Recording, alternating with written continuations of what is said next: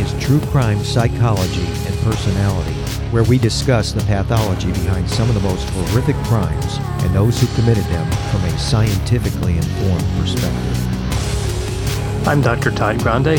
I have a PhD in counselor education and supervision, and I'm a licensed professional counselor of mental health.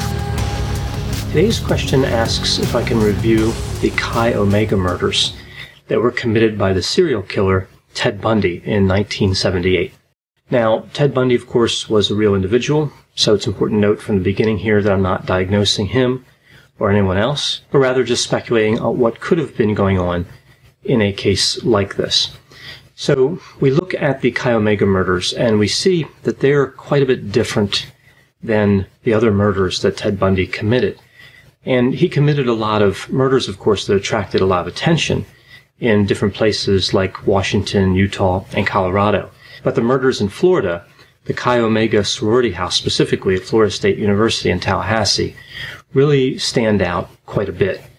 These murders seem to break in terms of his MO, like he changes his style, and there's some other factors here that speak to potential mental health issues and really give us more insight into what he was doing and maybe what he was thinking kind of toward the end of his time as a serial killer.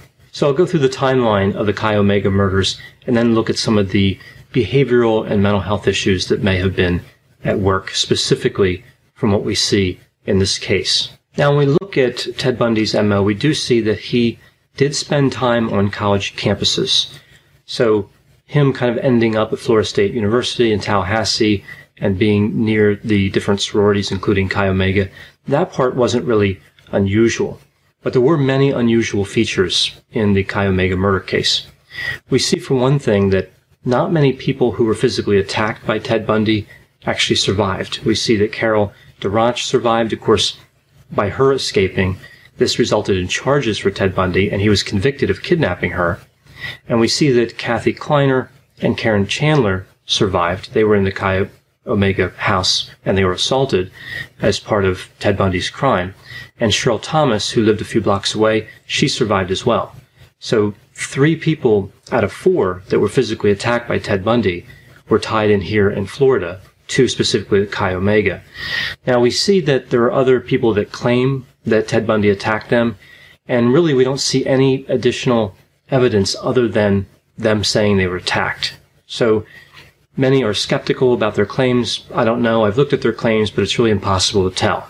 They could have been victims of Ted Bundy and escaped and then not talked about it for many years and then talked about it later. But I just don't know. I think certainly it's possible. And it's also possible that crimes were attributed to Ted Bundy that he didn't commit. So there's a lot of unknowns when it comes to Ted Bundy's behavior. We believe he murdered somewhere around 30 or 35 women, but some estimates are as high as 100. So there's a lot of gray area when looking at his criminal history. So taking a look specifically at the timeline for the Chi Omega murders. Again, as I mentioned, Ted Bundy was active in Washington, Utah, and Colorado. He escaped custody in Aspen, Colorado, and was apprehended, and then later escaped custody again from a jail in Glenwood Springs, Colorado. So he escaped custody from a courthouse initially, then a jail, and this escape took place on December 30th, 1977. Ted Bundy was 32 years old. Now, eight days later, he was taking a room at a boarding house that was just five blocks away from the Chi Omega sorority house in Tallahassee. So he escaped from Colorado with really just clothes that he took from the jail and maybe some money or other items, it's unknown. And he made his way to the Midwest and all the way to Florida and rented a room at a boarding house. All this in eight days. Now, a lot of the time when we talk about the Chi Omega murders, when we hear different stories about the murders, the story kind of starts with Ted Bundy approaching the Chi Omega sorority house. But really the story starts a little bit before that. So the murders took place on January 15th, 1978. On January 14th, late, we see that Ted Bundy was at a club named Sherrod's. At that time, it was called Sherrod's. And it was right next to the Chi Omega sorority house. And at that club, a few events happened, which I think are pretty interesting and speak to the mental health and behavioral aspects of this crime and maybe to what Ted Bundy was thinking at the time. So again, he was at this club. And at this club, several of the Chi Omega sorority sisters hung out and some worked there. And we know two of the victims that he would murder that night, Margaret Bowman and Lisa Levy, were there at that club earlier. They were there at the time, potentially, when Ted Bundy was there. Now, it's really not known if Ted Bundy encountered them, but they were there that night, and again, he was there, so it's possible. Now, we do know that several other of the sorority sisters were at that club, and they do remember Ted Bundy. One of them worked there and remembers serving Ted Bundy at the bar that night. And we also see that a few others remember him and he kind of stood out because they considered him much older. Again, he was 32 and most of them were in their early 20s. Now it's interesting because a few reported that he was scanning the club and looking at all the women and that made them feel uncomfortable. So he was like staring at them. And also, one of the sorority sisters, he asked her to dance, but she was holding a drink, and he took it from her and put it down. And she remembers remarking to friends, saying, Look at this guy I'm getting ready to dance with. He looks like an ex con. So that's interesting because he had been convicted of kidnapping and he was a fugitive from justice. So these abilities for these women to see Ted Bundy and recognize that something was off were really there. They were intact. Something was different. The way he was staring, the way he was looking, the way he was behaving the fact that his age difference was there, but it was around a 10 year age difference, so I'm not sure how unusual that was, but they reported it was unusual. But either way, he stood out, and he stood out as somebody who was potentially dangerous. One last encounter at that club before the Chi Omega murders that I think was somewhat interesting. The police interviewed a woman who reported that there was a man outside the club, and the man asked her if she was a member of the Chi Omega sorority and she was not, and he responded by saying, You're lucky. Seems unusual, and the police did believe that this was Ted Bundy. It kind of makes sense that it would be. Again, a strange thing to say, considering that Ted Bundy would commit these murders just a few hours later. So now we move to January 15th. And the time isn't really clear perfectly, but we think it was around 2.45 a.m. If you look at most of the sources, that's about the time that Ted Bundy made his way to the Chi Omega sorority house. Now we see that when he arrived at the house, he went around to the back and he picked up a log. Some have referred to it as a tree branch, but either way, it was a piece of wood. And he noticed that the combination lock on the door was broken. So he made entry into the sorority house fairly easily. He walked to the second floor hallway and he made his way into the first room he would enter that night. And this was occupied by a woman named Margaret Bowman. She was sleeping. Ted Bundy hit her with the log and then strangled her with a pair of pantyhose. He then crossed to the other side of the hallway to the room of Lisa Levy. And he attacked her, again hit her in the head, strangled her, and sexually assaulted her. Now after this, he crossed the hall again and went into a room that was occupied by two people, Kathy Kleiner and Karen Chandler. This was around 15 minutes later from when he entered. Initially, upon entering the room, he tripped over a trunk that they kept between the beds, but then he regained his balance and he struck Kleiner and Chandler several times with the log. But before he was able to murder them or do anything else, the room filled with light. Now, we hear different accounts as to what caused this. We see that there was a, another sorority sister returning with her boyfriend, and it might have been the car headlights that filled the room with light. And there's another report that somebody was using the bathroom down the hall and turned a light on. So whatever happened to cause the room to light up, it did light up. And Ted Bundy began to flee. As Ted Bundy was exiting the Chi Omega sorority house, the woman who had returned with her boyfriend, again around three o'clock, saw him. He was wearing pantyhose over his head. But she got a look at his profile, and she was actually the only eyewitness that would testify at the trial. So he left the Chi Omega sorority house and he continued looking for victims. He went four blocks to the west and one to the south and found an apartment occupied by a 21 year old student named Cheryl Thomas. He climbed through the window and attacked her, hit her with a log, broke her jaw, and caused other nerve damage. She survived though because her neighbors grew concerned. They heard the noise and they approached and they were knocking and calling on the phone. So Ted Bundy fled and he left the pantyhose mask and the log behind. So just in that one morning, just in the time of about an hour, maybe even less than that, Ted Bundy murdered two women and attempted to murder three others. Now, there was one more victim in this case that we know about that I want to mention because it really relates to the PTSD, potentially the PTSD type effect of this, and the mental health effects in general of this. There was another sorority sister named Valerie Duke who was not attacked, but she was in the room right across from Lisa Levy's. And during the attack, she didn't hear anything happen, but of course, after the attack took place, she saw the victims and it was a traumatic experience. She dropped out of school on the first anniversary of the attack, and four months later, she died of a self-inflicted gunshot wound. So this would have been before Ted Bundy's trial. Now, there's no way to know what happened with Valerie Duke. It could have been seeing the aftermath of this destruction, of these attacks, survivor's guilt, wondering why she didn't hear the attacks, which I think happened to a number of, the sorority sisters. The walls were thin, but Ted Bundy managed to stay very quiet during the attacks. So a lot of factors could have been at play there, but either way, it's another tragedy, and it was directly caused by Ted Bundy. So after Ted Bundy escaped from the Chi Omega murder scene, he went on to kill a 12 year old named Kimberly Leach, who lived in Lake City, Florida. This happened on February 9th, 1978. He was arrested on February 15, 1978. He was pulled over in a traffic stop, and the police officer had to wrestle him and take him into custody by force. This was in Pensacola, which is around 200 miles away. He was driving a stolen car at that time. Now, moving forward to July of 1979, we that Ted Bundy was convicted for killing Lisa Levy and Margaret Bowman and assaulting the other three women that night. On February 7th, he was convicted of killing Kimberly Leach. And of course, he received a death sentence as a result of both of those series of convictions. So now moving to kind of the mental health and behavioral components, we see kind of the facts of the case, the timeline, what happened right before the murders, during the murders, and what happened afterward. Well, I think the first significant mental health issue to bring up, potential issue, would be post-traumatic stress disorder.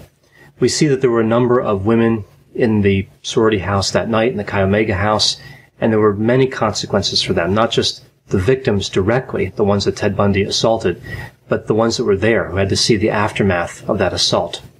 Again, a lot of consequences, a lot of loss, terrible memories, the loss of safety, survivor's remorse. And we see their stories. I found many of their stories on the internet, and they're really just heart wrenching. So Ted Bundy's actions caused a number of people to be victimized. He hurt a lot of people in these murders, and many of the women that were there that night that weren't assaulted still felt the effects many years later, and some still feel the effects now. And of course, the three survivors, one of course who was not in the Chi Omega house, they all have suffered tremendously as well. So Ted Bundy's actions in terms of just the mental health component, just the effect he had on others' mental health was really unbelievably powerful. It was just a terrible effect he had on so many people. Now, in addition to this, we know that Ted Bundy acted as his own attorney, which gave him the right to depose everyone in the Chi Omega house. And he called them in one by one for interviews. Some of them were interviewed multiple times, and some of the interviews lasted for hours. So it wouldn't be surprising to me if many of those women were re-traumatized by Ted Bundy in the course of his trial. Now, we don't know if he chose to be his own attorney deliberately just to do that, but that was one of the consequences of him representing himself. So now moving on to the behavioral aspects and potential mental health aspects for Ted Bundy. Again, specific. Hi, I'm Matt Harris. Seton Tucker and I host the podcast Impact of Influence, which for two years covered in depth Alex Murdaugh, who was eventually convicted in 2023 of murdering his wife Maggie and son Paul. That story continues to evolve, and we will cover that. Plus, we will tell you stories of other true crime events that have happened in the South. Please join us on Impact of Influence and give us a follow on the Impact of Influence Facebook page. Hello, this is Gary Chahot welcoming you to check out the French History Podcast. Our main show covers the history of France from the first humans until present. If you liked Mike Duncan's The History of Rome and wanted a similar program covering the land of beauty, culture, and love, we are exactly that. We also host world renowned scholars who have delivered guest episodes on their specialties, including 18th century pirates, revolutionary booksellers in 20th century Paris, the special friendship between the Marquis de Lafayette and Thomas Jefferson, and numerous others. Learn what you love and listen to the French History Podcast today. to the facts in the Chi Omega murder case. Well, we see here that he did break from his MO. He typically would lure victims, sometimes with a fake cast on his arm, and he would disengage if things got too risky. So if somebody wouldn't come over to like his car, he would typically disengage. Now, in the Chi Omega murders, what we saw is he broke somewhat from his MO. So this one, at the time of the murder, didn't involve charm. It didn't have an appearance component or verbal communication. When I say charm, I'm talking about the superficial charm that we see with psychopathy. And of course, it's theorized that Ted Bundy had some psychopathic characteristics. What we see instead with the Chi Omega murders is he goes directly to sheer rage and brutality. But I'll talk about whether it was really rage or not in a few moments. Now, you could make the argument, though, that there was still a charming component because he was at the club. He danced with at least one of the sorority sisters, and he was watching them and kind of picking out victims. So again, potentially there was contact with the victims before, or with people that would have been in the sorority house at least, even if they weren't people that would eventually become his victims. So again, the argument could be made there that there was a social component to his behavior prior to the murders. This brings up a few other questions as well, though, like, did he go to the club with the intention of finding victims? Was he maybe on the fence and he just needed that motivation to see the women that he may attack, which would make his fantasies or his plans a little bit more concrete? It's really not known. It's not known kind of how he planned this murder. It could have been that he knew he wanted to kill somebody that night no matter what, and he just started the club and looked for victims. Or it could have been that of course, he was always having that potential of killing somebody. And he was at the clubs willing to find victims and willing to leave without committing a murder. Now, because he mentioned specifically to that one individual that they were lucky not to be a member of Chi Omega, it makes me think he kind of went there with the intention of picking out victims. And then, of course, he only went just one door down to attack the people at Chi Omega. On the other side of this, we see that he didn't bring a weapon. He found the weapon at Chi Omega, that log. That's what the police believe anyway. And he didn't bring a clear way to break in. It's not really clear that he had some sort of device like a crowbar or anything to break in. Again, the lock was broken on the back of the Chi Omega sorority house. Now, he was still aware that he was at risk, at some level anyway, because he had a disguise, a pantyhose mask, and he did bring that with him. So that shows that he was at least to some degree prepared to commit a murder. And as I mentioned before, he fled when the lights appeared, and he also fled from Cheryl Thomas's apartment. So again, he was aware of that risk. He was aware that he didn't want to be caught, and he wasn't just going into this not taking any precautions. He was trying to commit these murders and get away with it, which more or less contradicts the theory that he was kind of in a blind rage, where he was just going about and being completely barbaric without any consideration for consequences. Undoubtedly, he was barbaric, but it still seemed like he had some level of control. Now, another way he kind of broke from the MO is he killed more than one person. Typically, Ted Bundy killed one victim at a time. At least that's what we believe, based on what we know he did. Here we have this sense with the Chi Omega murders, which is actually pretty frightening, that if Ted Bundy had not have been stopped, if he wasn't scared off by the lights, that he would have just killed many more victims. He would have just kept killing these sorority sisters until there was no one left.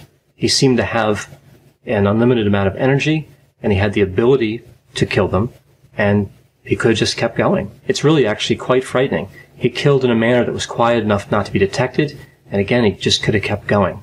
So this is really again inconsistent with his MO. He's killing one victim at a time typically once he kills them, of course, he had a whole ritual he performed after that.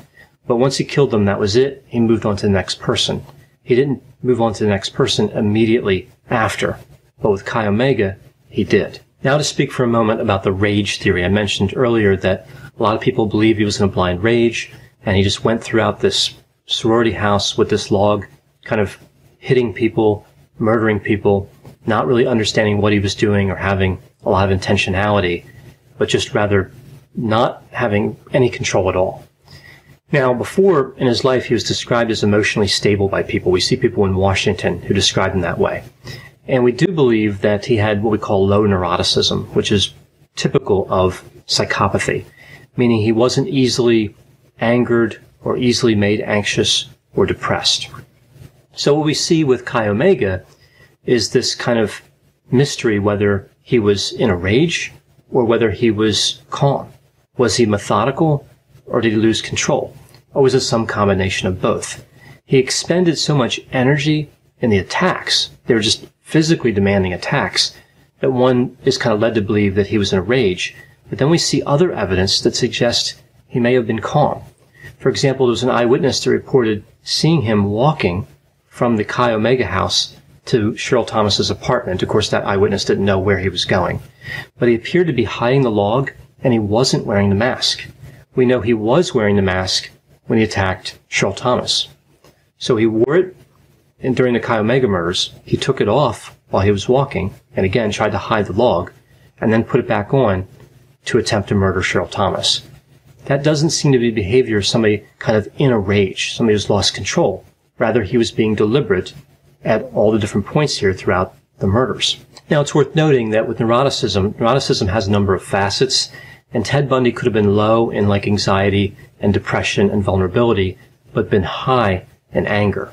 So, neuroticism, all the facets don't have to move in the same direction together. So if somebody's low in a few facets, they can still be high in others. Now, the next kind of area around potential mental health concerns that's been brought up specifically about the Chi Omega murders is the argument for mania. Back then they called mania manic depression. That's what they called the disorder. Now it's known as bipolar disorder. And the defense team hired a psychotherapist who diagnosed Ted Bundy with what we would now call bipolar disorder. Now, this would explain the tremendous amount of energy that he would have had to expend during these murders, but he was only 32. So he was young, and it makes sense that he would be physically strong. But at the same time, he escaped from jail just eight days before, and he had to lose a lot of weight to fit through an opening in his jail cell. That's how he escaped. So he seemed to have a lot of energy for somebody who just lost a lot of weight like that. But really, we don't know for sure. We do know that mania can have an irritable component. So a lot of people say, well, it can't be mania because he would have been really happy. Mania can present as very irritable as well, especially if the mania tends to last. But we see some evidence that perhaps he wasn't manic too, and I'll talk about that. Now, bipolar disorder can have a psychotic component, and we see throughout Ted Bundy's criminal career that some people said that he said that he had heard voices, that voices told him to commit crimes. So it's possible he had psychotic symptoms, and it's possible those symptoms were related to bipolar disorder. Now, another possible disorder I've seen kind of thrown around, specifically talking about Chi Omega murders here with Ted Bundy, is schizoaffective disorder. And schizoaffective disorder is really schizophrenia together with bipolar disorder symptoms. So they're kind of merged together, and we call it schizoaffective disorder. I don't think we ever really get a clear picture here with Ted Bundy in terms of schizoaffective disorder. Schizoaffective, the component that would be different in terms of schizoaffective versus bipolar would be the negative features, the negative symptoms, and some other things. So like flat affect, but this could be explained through psychopathy. So I'm not sure there's a real strong case for schizoaffective disorder. And as I mentioned, I'm not sure there's really a strong case for bipolar either. But I think you could make a better case for bipolar than schizoaffective. I think you can make a strong case here for what we call factor one psychopathy. So personality traits like being callous, unemotional, being manipulative, having superficial charm, and being a pathological liar. Factor one psychopathy has some overlap with antisocial personality disorder. So a number of people who have factor one psychopathy who commit crimes do get diagnosed with antisocial personality disorder. Now, this doesn't explain the amount of energy he had, but it could be that he was just very motivated. I think probably specifically motivated toward sexual gratification, because I believe that's what he obtained by committing these murders. I think that was his motive. Now, before I talked about the mania, and I talked about how I'm not really sure he was manic at this time. If we look to the club, if we look to his behavior at the club right before the murders, he didn't appear manic there. Again, dancing with one of the women there and kind of stalking and staring at people, that's not consistent with mania. So he may have had bipolar disorder but either way, he didn't appear to be manic during these murders. So stepping back a bit from the potential mental health aspects and the behavior, no matter what Ted Bundy's characteristics were specifically, or what diagnosis he may or may not have had. The idea of Ted Bundy is quite frightening to a lot of people, and I think specifically because of the behavior we see with the Chi Omega murders. There's this idea that someone can be fit enough to kind of survive in society, to fool people. Ted Bundy made people believe that he was a good person, that he was a nonviolent person, that he was regular or normal. Although some people, of course, did not believe that, but many did. So he was able to fit in, able to get along with people to a fairly substantial degree, but also had the capability to commit barbaric and heinous crimes. So that's what's really scary about Ted Bundy, and specifically, I think, frightening about the Chi Omega murders. This has been True Crime Psychology and Personality from Ars Longa Media. This content is for educational and entertainment purposes only. Ars Longa Vita Brevis.